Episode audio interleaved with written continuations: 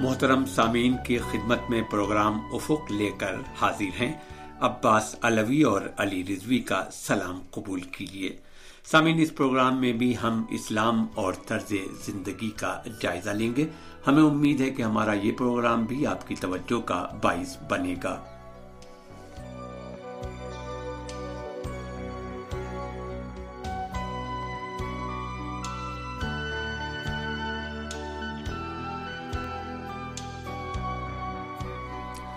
آپ کو یاد ہوگا کہ ہم نے آپ سے گزشتہ کئی پروگراموں میں انسانی معاشرے میں دوسرے افراد کے ساتھ انسان کے رہن سہن اور رابطے کے طریقے کے بارے میں گفتگو کی تھی اور گھر والوں اور سماج میں دوسرے لوگوں کے ساتھ معاملات کے بارے میں، اسلامی تعلیمات اور تاکیدات کے بارے میں بتایا تھا۔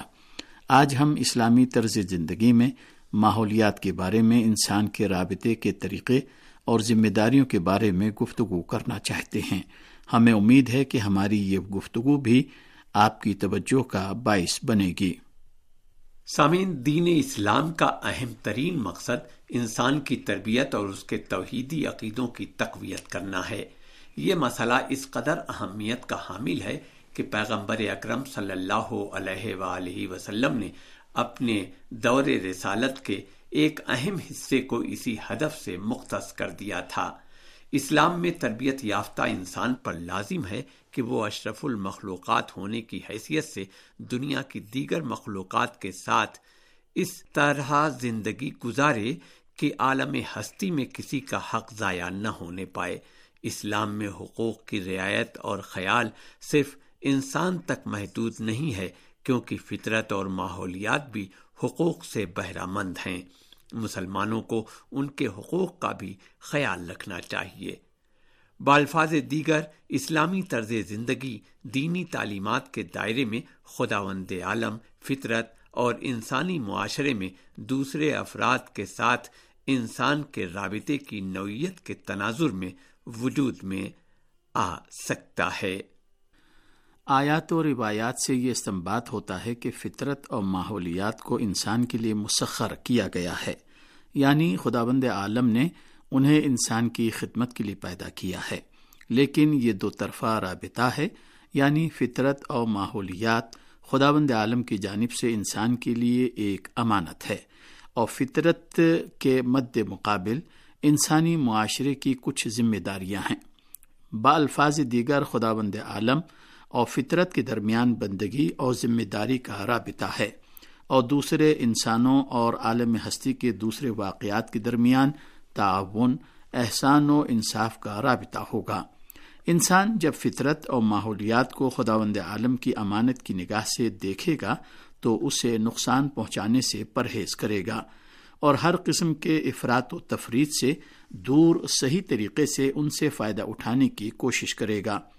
اب یہ دیکھنا ہے کہ انسان اسلامی طرز زندگی میں ماحولیات کے بارے میں کس طرح سے فکر کرتا ہے اور اس کے مد مقابل اس پر کیا ذمہ داریاں ہیں؟ سامعین خدا وند عالم نے نظام شمسی اور زمین و ماحولیات کو پیدا کیا ہے اور انہیں انسان کے اختیار میں قرار دیا ہے تاکہ اپنے دستور کے مطابق ان کا امتحان لے اور یہ دیکھے کہ ان کی ضروری شناخت اور مطالعے کے بعد خدا وند عالم کی ان امانتوں سے اطاعت الہی کی راہ میں وہ کس طرح استفادہ کرتا ہے اور ماحولیات کی نعمتوں کے ساتھ کس طرح سے پیش آتا ہے۔ خدا وند عالم سورہ کہف کی ساتویں آیت میں فرماتا ہے، بے شک ہم نے روئے زمین کی ہر چیز کو زمین کی زینت قرار دیا تاکہ تمہارا امتحان لیں کہ تم میں سے عمل کے اعتبار سے سب سے افضل و بہتر کون ہے۔ وسائل و امکانات اور نعمتیں اس وقت کائنات کی خلقت کا باعث بن سکتی ہیں جب ہر قسم کے افراد و تفریح سے پرہیز اور صحیح طریقے سے ان سے استفادہ کیا جائے۔ اسلامی تعلیمات میں ماحولیات کے بارے میں خاص توجہ دی گئی ہے۔ اور ماحولیات کی حفاظت اور انہیں زندہ رکھنے کے لیے کوشش کرنے والوں کو بہت زیادہ مانوی اور مادی اجر و ثواب دیے جانے کا ذکر کیا گیا ہے۔ مثال کے طور پر رسول خدا صلی اللہ علیہ وآلہ وسلم فرماتے ہیں، جو شخص ایک درخت لگائے گا خدا وند عالم اسے اس درخت کے پھلوں کے برابر اجر و ثواب عطا کرے گا۔ اس کے مد مقابل اگر فطرت اور مادی وسائل و امکانات سے مناسب استفادہ نہ کیا جائے تو انسان کو اس کے نقصان دہ اور گاہے ناقابل تلافی نتائج کا سامنا کرنا پڑے گا۔ قیامت کے دن بھی انسان سے تمام نعمتوں کے بارے میں سوال کیا جائے گا اور انسان یہ جان لے گا کہ ماحولیات کا تعلق سب سے ہے اور ہر ایک کی ذمہ داری ہے کہ اس کی حفاظت اور آباد رکھنے کے لیے کوشش کرے تاکہ خود بھی اس کی نعمتوں سے بہرہ مند ہو سکے۔ اس لیے فرزند رسول حضرت امام جعفر صادق علیہ السلام کے فرمان کے مطابق پاکیزہ ہوا، وافر مقدار میں پانی اور زرخیز زمین کے بغیر زندگی خوشگوار نہیں ہوتی۔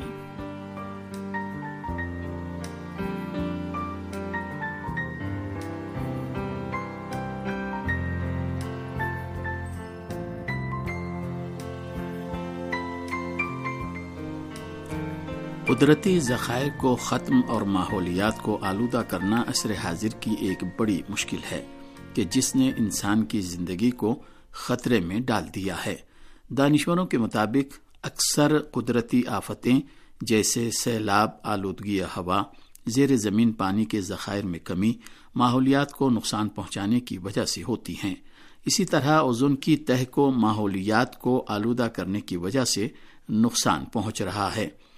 اسلامی تعلیمات میں ماحولیات کو انسانی زندگی کا ایک حصہ قرار دیا جاتا ہے، جسے صحیح استفادے کے لیے پیدا کیا گیا ہے۔ فطرت اور جو کچھ زمین و آسمان میں ہے، وہ مخلوق خدا بند عالم ہے۔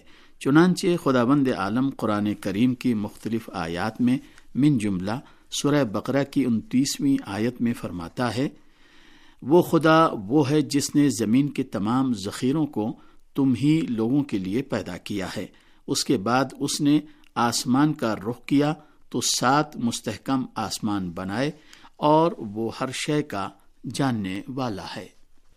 سامعین خدا وند عالم نے فطرت اور ماحولیات کو ایک بڑی نعمت کی حیثیت سے انسان کے اختیار میں قرار دیا ہے تاکہ وہ اس سے صحیح طور پر استفادہ کرے اور اچھی زندگی گزار سکے۔ چنانچہ سورہ جاسیہ کی تیرہویں آیت میں ارشاد ہوتا ہے کہ اسی نے تمہارے لیے زمین و آسمان کی تمام چیزوں کو مسخر کر دیا ہے۔ اس طرح سے انسان روئے زمین پر خدا وند عالم کے خلیفہ کی حیثیت سے اس صلاحیت و استعداد کا حامل ہے کہ وہ نہ صرف زمین کے ذخائر بلکہ آسمان میں موجود چیزوں تک بھی دسترسی پیدا کر سکتا ہے۔ قرآن کریم نے انسان کو ایک جامع اور ہماگیر نظریے کے تحت روئے زمین پر ہر قسم کی برائی پھیلانے اور فساد برپا کرنے سے روکا ہے۔ خدا وند عالم سورہ آراف کی پچاسیویں آیت میں ارشاد فرماتا ہے، اصلاح کے بعد زمین میں فساد برپا نہ کرو، ظاہر ہے کہ فطرت کی نابودی اور ماحولیات کو آلودہ کرنا زمین پر فساد برپا کرنے کے مصادیق میں سے ہے۔ اسلامی روایات میں ہے کہ زمین خیر و برکت کا ذخیرہ ہے اور مہربان ماں کی مانند ہے، جس کی حفاظت سب پر لازم و ضروری ہے۔ رسول اکرم صلی اللہ علیہ وآلہ وسلم ارشاد فرماتے ہیں، زمین کی حفاظت کرو کیونکہ زمین تمہاری بنیاد اور سرچشمہ ہے۔ ایک اور مقام پر آپ نے فرمایا کہ صرف ضرورت کے وقت درخت کاٹو۔ رسول خدا صلی اللہ علیہ وآلہ وسلم کی ایک اور حدیث میں درخت کی آبیاری کو پیاسے اور تشنا مومن کو سیراب کرنے کے مترادف قرار دیا گیا ہے۔